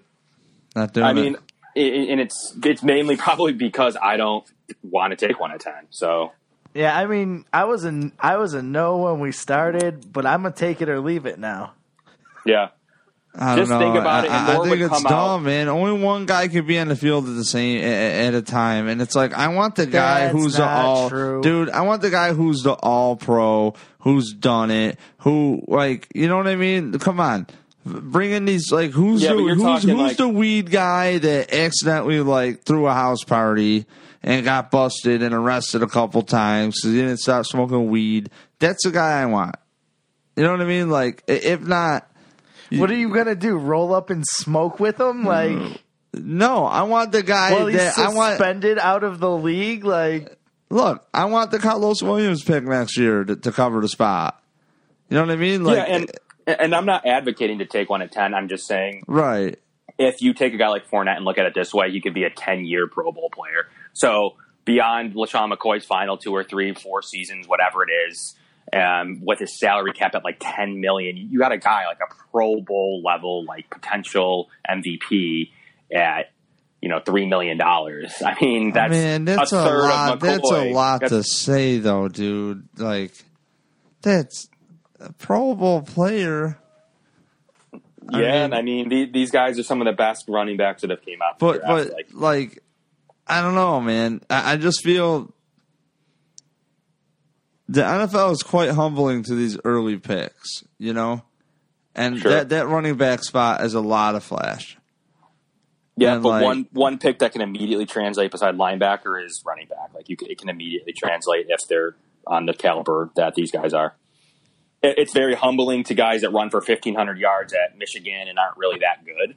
Mm-hmm. Um, but you're talking about, once again, beside Ezekiel Elliott, you're talking about three of the best running backs that have came out into the draft in the last, you know, five, ten years. So, I mean, like, does where, that, where would you rank? So you would you you don't think like everybody before the season started this year was hyped on Todd Gurley? So like, okay. you, you're not. You know what I mean? Like, I, like, like, how would you rank these guys? No, I never, I never really liked Todd Gurley. Todd Gurley was a different style of runner to me, like kind of more a poor man's Adrian Peterson style, where he's pounding people and he's, you know, hard to bring down, and it just never really was my style. I would rank, you know, pretty much getting a Le'Veon Bell style runner in Fournette. You know, Christian McCaffrey, you're getting like one of the fastest, you know, strongest, um, st- smartest guys that have ever played the position. So, I mean, in McCaffrey, I mean, you're getting like a really good pass catcher as well. So you're really get, you can add in that dynamic of like what we were trying to do with Reggie Bush before that failed. Like, you're actually getting a guy that can, like you mentioned, can can be on the field um, in different zone reads and, and can, you know, you can zone read with McCoy and all of a sudden sprint out and have a and have a speed option with McCaffrey. There are plenty of things you can do in a West Coast system with multiple good running backs. Like, don't, don't you think they're too much of like gadget guys though? No, none of the, that's no. basically the, the strong point. None of these three guys are gadgets. Like, no, what, I, what I'm saying is, is like when the Bills still had Marshawn Lynch and they drafted Spiller, we all kind of knew like Lynch was gone, like they're going to try to trade him.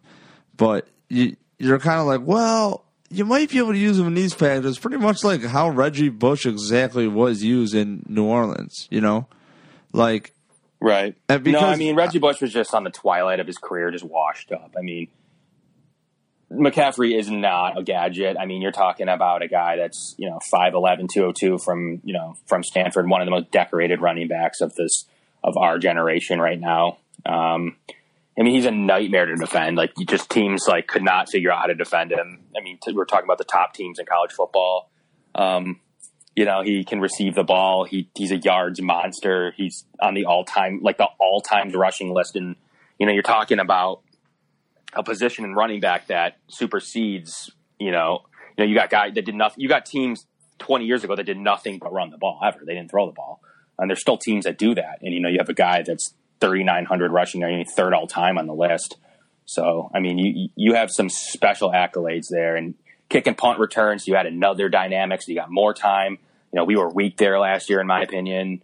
Um, you know, we, we had guys that, you know, Tate was an okay punt returner, but kick return, we just didn't get the ball past the twenty-five no, ever. Definitely not. Definitely. Um, you could, so I think you're adding that there. So you're adding in a bunch. Now you're adding up the playing time, right? So you got those three games, McCoy's out, you got kick and, kick and punt, you got uh, speed zone options, you got running plays, you got time when McCoy's off the field during the game, you've got, um, you know, you, you've got that second, you know, pass catching running back in the game.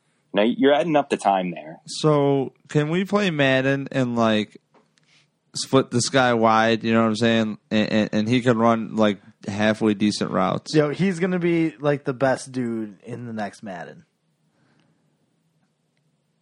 I mean, like, look, I like. I mean, it's it's not a joke. Like Dalvin Cook, like we didn't even mention him. He's um, people say he's like the next Marshall Faulk. So I mean. We're not talking about – you're not talking about running backs that would be Melvin Gordon or okay. uh, Donald Brown or these bums. Or I, I just think Spiller. I just I mean I, I don't mean to be like a doucheroo. Like I don't even know about the running back. Because like for real, I don't even know because I, I hold LeSean McCoy in such high regard. I mean I do too. It's like dude, I'm like I can't believe he's on my team. I'm still mad at one of my best buddies, Sean, because we were co-op partners in a in a league. And he told us to, he told me to take told us we're taking Ray Rice. He's a Giants fan. He's like, I can't root for McCoy. I'm like, yo, you're an asshole. And McCoy had the rushing title that year, and I was pissed. And we had Ray Rice with his like three point three yards per carry. Like before he was beating his wife on film, he sucked. You heard it here, probably fifth, not yeah. first, but like. You know what I mean? It's just it's just not a position on my radar, but if you want to get all gadgety, I mean, you could tell me that, oh, yeah, we can use him as a slot receiver and I mean, move Cook, him around. I Dalvin mean, Cook you might ran be able for to eight me. yards a carry. Eight yards a carry. Like, it's like one of the best ever. And LeSean McCoy not- ran for like five, what, five in the N F L or five, four in the N F L on under twenty yards a carry. Yeah, but you're still under the impression. Mike Gillislee. Yeah, but Mike Gillislee had less carries. But you're still under the impression we're replacing LeSean McCoy. No, I like, know. No one, no I just, saying uh, that. I, I, I know you don't want to run no, back like a ton. Two I'm years just like, from now, we, we got to. So I really like running backs, and I like want uh, like I, I want I, I love those players. You know what I'm saying? And it's like I wish that there would. I, I wish they would take like a mid round guy, or they would bring in and somebody they, interesting know, that that could do that. This is just a conversation, that. and they, they will. You know, they're going to take the, the third to fifth round guy. I mean, there's no there's no real doubt about it. However, if these guys are so high in their board, like they could be, you you don't know. Like it, he Cook is just seriously one of the best you know players I've ever seen play football. I mean, he really is. He's going to be a really good pro and. And in ten years when McCoy's retired, you're going to say, you're going to listen back to this podcast and say, holy shit, what was I talking about? Um, Dude, I say that after every podcast. And I'm, gonna, and I'm already thinking about my Twitter. Like, I feel like the biggest idiot on this podcast right now. And I don't know anything and then they about like, these guys. Like, no, I mean, they compare. The Go ahead. No, I was just going to say, and lastly, they compare Fournette to like Larry Johnson. So you, you're getting like three potential, like one of some of the best ever to play the sport. Right, and what I was gonna say I don't know, too, man. No, another another thing to think about here is if the Bills do end up trading a few slots back in the first round here, these guys might one of these guys might still be there and be head and shoulders the best player available on the board, and you Could don't be. you don't want your team to not draft that guy necessarily. You know what I'm saying? And then. Right, and then one final point so that you can add one final like point to the list is Fournette's supposed to be like one of the best blocking um, running backs in the N F L, or just like off the bat, like he's a, he's just a, he's a freak. Um, and here's a here's a point I'll leave you with: the Falcons lost the Super Bowl because Dante Freeman, who's one of the best running backs in the N F L, did not pick up his assignment and left his quarterback out to dry with his receiver wide open. So. Um, That's we'll leave it there too. So in passing downs, McCoy can be a little lazy if he's not going out for a pass. Yeah, McCoy was not. Um, so there you go. So now you that was it. That was the coldest truth ever. Hey, and you want to know something? Bring back Fred Jackson for passing downs. Well, how about this? Instead of Fred Jackson, tie in a, actually a good running back that can play kick returner, punt returner, um, speed option guy. He can block for you. He can play the games that McCoy gets hurt. He can take the secondary carries against. An O-line that let Mike Gillislee run for five-plus yards a carry. All of these things Who, equal. Who's, who's a later guy you could do that with? Like later or back end of the draft, do you think? Um, some of my back end of the draft running backs, and you know these are a little bit more up in the air. Like we're talking about three of some of the best running back prospects, but no, as quickly as you drop, because those three are so good, beside Alvin Kamara from Tennessee, he's a second-round pick who I really like. Um, there's no other real guy that like, bumps out to me until you get to like the fourth and fifth round. And then you're talking about like Wayne Gallman from Clemson. You're talking about Dante Foreman, Deonta Foreman from Texas. You're talking about Kareem Hunt from Toledo. Um, you know, I mean, depending on how you feel about Joe Mixon, um, I mean, you've got guys there that, you know, can really, really play the position. And my favorite, I'll leave you with Kareem Hunt from Toledo. He's probably a fourth round pick, but guy ran for like, man, he ran for... He's five ten, two sixteen, very similar one-cut runner as Gillislee. I think he ran for something like fifteen hundred yards last year. So, um, you know, those are the guys that are more hit and miss. You know, these are the guys that you're not trying to take too much away from LeSean McCoy from. So, but these are these are guys that could fill in nice as a running back too. All right. So if I was to rank off, offensively how I would do this, from the bottom would be running back. Then next notch up would be tackle. Why was okay. I thinking tackle? I don't know. I'm just thinking like what's available and what's I projected mean, to thinking, come like, out next year. You're thinking that right like, tackle was weak. It's not a terrible thought. I mean, it's.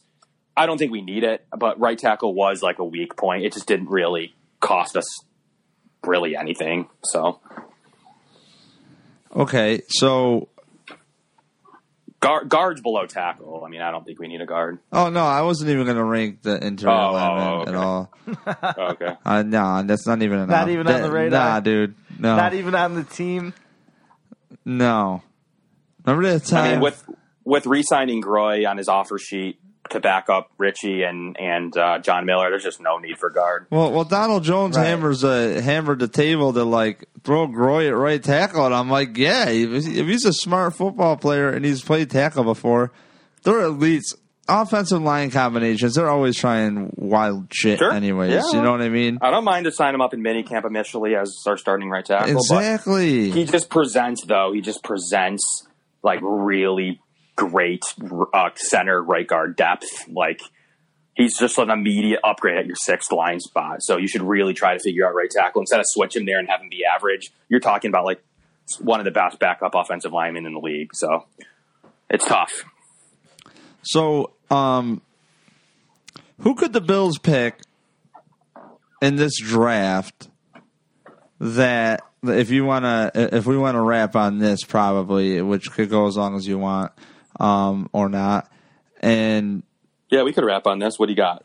If if I pick one okay, guy, that does what? In the first round, because I don't know if I'm going to catch up with you before, because I, I told you before okay. I, I have another episode that we're going to do of sleeper picks, and if you want to do okay. it, you know, cool. So, um, because the sleeper picks are what you want to hear, you know, when you want to hear audio for what they're going to do Friday and Saturday, and what I want to know is, who could we be shocked that they take at ten that that that we, we might want to know their name? You know what I mean? Just, like a, just like, out of pure shock. Well, we talked about like the three running. Like, like do you think like quarterbacks? I've never actually talked quarterbacks. Is there like would yeah, would I mean, you, you, would you be, be shocked if, if Watson yeah. came? Because if there's one thing I don't like is is inaccurate quarterbacks. I don't want to hear that they can be taught. You know, it's it's. Mm. Yeah, one of the things. Yeah, I mean, this year especially, you should be aware of Trubisky and Watson. I mean, those are two guys that have shock value. If Terry Pagula is really behind the wheel, saying I need to have this guy in the system, then there there it goes. Like, get ready for it. For me, and we've talked about it a tiny bit, but like cornerback, outside of Marshawn Lattimore, like Kevin King or like a, a, a Gary and Conley, those would shock me. Like, I don't necessarily want to take a top ten player at that position with all the depth there. Uh, we talked about Humphrey a little bit last time, but even he would slightly shock me when most people have him in the twenties. So Humphrey, Conley, King, you know, Dory Jackson, some of those cornerbacks are sneaking up draft boards and would definitely be like a shocking name to, for me to hear that we're reaching on like the third or fourth cornerback at ten overall. That would be kind of, that would set me back a little bit. Um, the safeties are good. I mean, obviously the news about Jabril Peppers today, like, I mean, I guess he could be a shocking pick there. Um, for people that don't want to hear his name called. Yeah. There's your weed guy, Dave. You get Jabril yeah. Peppers. Yeah. It's not confirmed though. Wasn't that one diluted too, or was yeah, that weed? Yeah. Okay. Why are you diluting it though? Steroids? I know why I'm diluting it. He's saying they both said because of the sickness and his muscle spasms, and his teammates are like backing him up. So, I don't. I just don't think it's like a shoe-in drug. But yeah, yeah dude, because I mean, you know he's buying me. Drugs. You know he's buying me at least a used car when he gets paid. Yeah. You know, two grand allowance, but you can yeah. you could afford that for like And then ex teammates. Yeah, and then obviously you know look out for you know Adams or uh, Jamal Adams or uh, Malik Hooker if they fall. Like I don't know if that's shocking, but it might be shocking if they fall. Yeah, so, yeah, I'd be um, shocked if they were there. So those could be guys. And then, like, you know, lastly, I'll leave you with an outside linebacker, Hassan Reddick from Temple, like skying up Boom. draft boards. He seems um, like just like a like like a a, a good all around player. Yeah, Eric Turner, you'll talk to him soon, and he loves him. Ah, it's always tough for me, and you you you get my gist to to love a guy at ten that just skyrocketed up a board. Um. Uh, it's always a little bit hard for me to. Dude, ten's a tough spot, man. I hate. I know. I hate that spot because, you know, you, you read up about these guys and you hear so much about these players and their stories and, and, and what kind mm-hmm. of players and impacts they they they made for their team. And the reason mm-hmm. like we re- I, I really don't talk about these guys too much is because I don't I didn't really watch them. So it's like if I didn't really yeah. watch them, I it's like I, I'd rather just behind the scenes kind of just.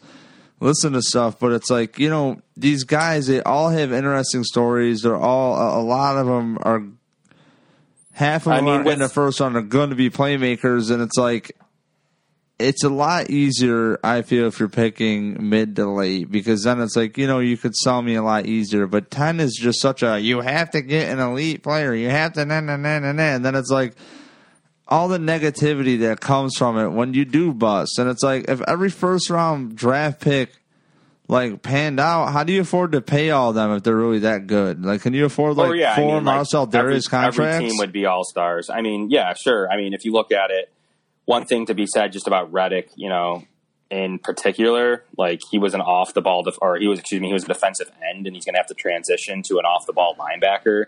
To me, he's just like, kind of like a spitting image of like a younger uh, Lorenzo Alexander. He had twenty-two tackles for loss last year, which is great. I like to see that. He had ten and a half sacks for Reddick last year, which is also great. That translates usually.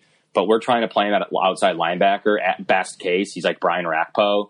Um, I don't think he can cover, and I think that's what we need out of a linebacker. So if we're taking a, a guy at ten that can't cover, like what are we adding there, I guess? That's kind of tough for me to wrap my head around. Like, we're looking for a weak side linebacker, Zach Brown role, who can cover, and we're going to draft another pass rusher pretty much. A tackle for loss guy kind of would more take over Lorenzo Alexander's spot when he leaves in a year or two. So that's great in that sense, but we would still lack that weak side linebacker spot. So, all right, I got to um, ask you a question then. Not to cut you off, but I'm going to cut sure, you no, off. Sure, no, that was, I was done. Well, line, linebacker, when you mentioned that weak side linebacker spot, because we sure. know – that Lorenzo is going to be, you know, he's a strong side linebacker. Yeah, yeah, like he just kind of alluded to that. So when you look at that weak side, okay, do you think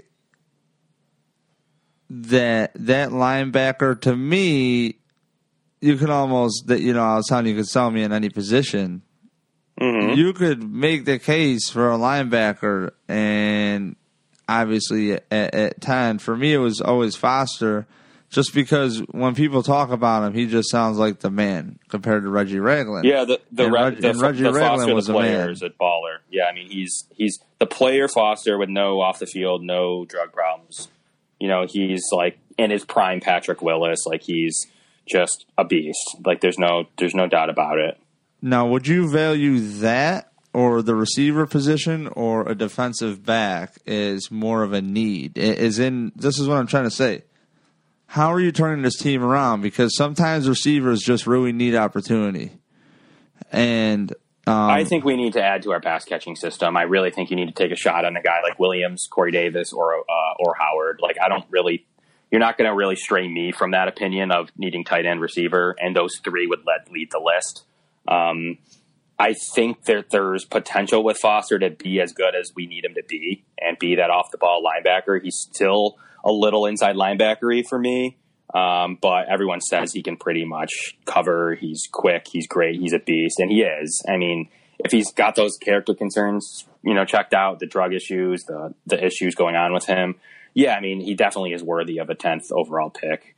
Um, and I'm really interested. He's like one of the biggest things to me to see really where he falls. I think he's going to have like a Jeremy, uh, Laramie Tunsil type of play where he's going to be picked in the teens. Um, I don't really think he sneaks into the twenties. So um, I think he falls a little further. Initially, he could have been as high as like a top eight pick. Now I think he's more like probably in the ten to twenty range. So I think he just kind of fell a little bit, not even that that much. And Reddick, to me, Eric Turner can try to sell you on that one. To me, I'm not going to be able to do it because I don't really see see it there. Like, he's a late first-round pick to me. But he's like a top ten pick for Eric. So, um, I mean, I'd rather take a guy like Duke Riley in the second or third round, depending on our draft board. Well, what I'm so. what I'm looking at here is I got three main holes to plug.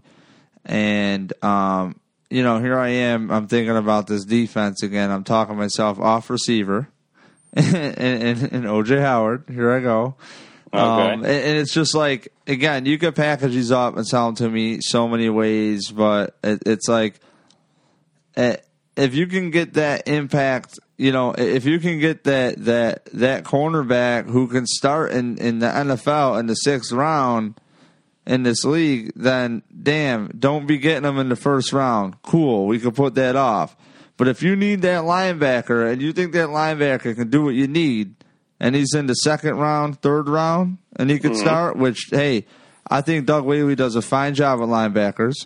And whether you want to credit him or not, you know, you could look at a guy like Nigel Bradham. You could look at, um, you know, Preston Brown. D- these guys are not bad football players. I mean, they, you can you can look at it like probably like our best player still in Reggie Ragland. Um, you know, he did get him. He did trade up a fourth to get two fourths to get him, and he's going to be a rock solid player. I'm, you know, I have an opinion. He found Lorenzo Alexander. Um, you know, he found Ramon Humber. So, you mean, he, he does have some of these, the guys that are supposed to start were all Zach guys. Brown. That were, were, you know, he found Zach Brown and, yeah. and made him a serviceable guy when no one wanted him. And, um, you know, so you do have some, some things to like there. And, you know, I, I believe he'll add another piece here. This week he'll add another piece there. I just I don't necessarily see it at ten. I, I you could sell me on Foster. Um, I, I don't really want to to see anyone else there at ten. I, I think you just talked me into receiver again because that's that's for me and uh and Doug Whaley I trust. Like he'll figure out the linebacker spot. And if there's a receiver where contract wise, like if the field is about playmakers and you got New England and you need plays, I, you know what I mean? You need that firepower. You need fire to score power. points, man. You're, you need to score points. Okay. Yeah, you did you it. You need to try your best to score points. You need to do everything you can. They're going to score points. They are going. You're not going to shut them out again ever.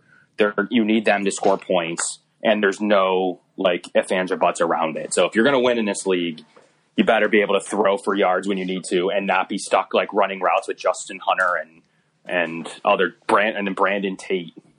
Like just this is not going to happen. So I'll leave you guys with that, with basically I'm on record. I want a pass catcher, either O J. Howard, Corey Davis, or Mike uh, Mike Williams. Dude, you talked me into it, and you could sell me either way. Play action's a big deal. I think the passing game's going to open up. Expect Charles Clay. You know, it's amazing. If Charles Clay had like ten more to fifteen more receptions, you know, it wouldn't be so bad for him stat-wise. And, uh, you yep. know, you can't have it every way. Um, so, Kevin, where can we find you, and uh, what do you want to leave us with? Yeah, absolutely, man. As usual, you can find me at cover one dot net. Uh, at Kevin Massari is my Twitter handle. Um, I'll be on many podcasts this week, just kind of promoting my big board and my podcasts that are going out. Other than that, um, you know, big things. I plan to sit here with my draft board and be in solitary on Thursday. Like I don't want, and I don't want to be at the bar. I just kind of want to sit here and ponder my thoughts on Thursday. So, um, really? Well, we're doing a draft show at thirty-four I Rush. I mean, you're welcome to come out. We'll definitely there be there Thursday Friday. Or, um, or? We're we're gonna be there both nights. Uh, we're we're actually gonna be on the show Friday night. So okay, and that's Ryan Lancel's show, right? Uh, yeah, Ryan and Icy. Yep. Okay. Okay. Yeah, Friday. Yeah, there's there's a chance I could pop out and uh, you dude, know, get some come talks out. Going. Let's get hammered and play video poker.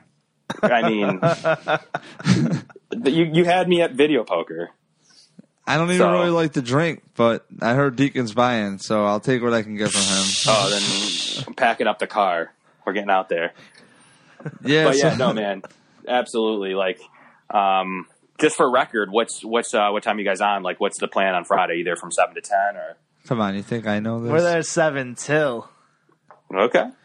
seven cool. till they tell us to leave. Yeah, I don't even know how I'm going to do this. I don't know anything. Um, and honestly, though, I will be. I'll be real with you. I am more stoked to be on, on night two than than night one because you guys like, aren't here Thursday too, right? Yeah, we don't do anything Thursday. Okay, you're out on Friday. Cool, all man. Right. Like we'll we'll have Eric promote it, and we'll uh, we'll you know if you have any information, tweet it at us so we can uh, do some retweets and get you whatever whatever info you got, send it our way. Um, and, you know, we look forward to more podcasts and definitely going to have to pick it up this weekend or next, early next week. Yeah, man. Well, Kevin, thanks, dude, for checking in with us again. And, uh, we'll keep in touch. All right, man. Thank you guys so much for the time. Yeah, definitely. All right. So that was Kevin. Kevin's great because when you don't know anything about the draft, you call Kevin and you just have him talk about it. But hey, look, at least I'm being real with you. I'm not going to try to play you, oh, Dave, the draft expert. No, not the draft expert. Not at all. I hear a lot about the draft. But don't be coming to me about the draft. Not me. Come to us. And we'll hook you up with where to go. And we'll get the people on the show to tell you what's up. So thank you for tuning in. Don't forget, tell your friends and family to follow us and find us on Twitter at NumBillsFan. And um, Num Bills Fan dot com. So please, if you like us at all, press subscribe. Give us a rating. That would be kind of cool. Right on iTunes. Easy to do. Even you could do it.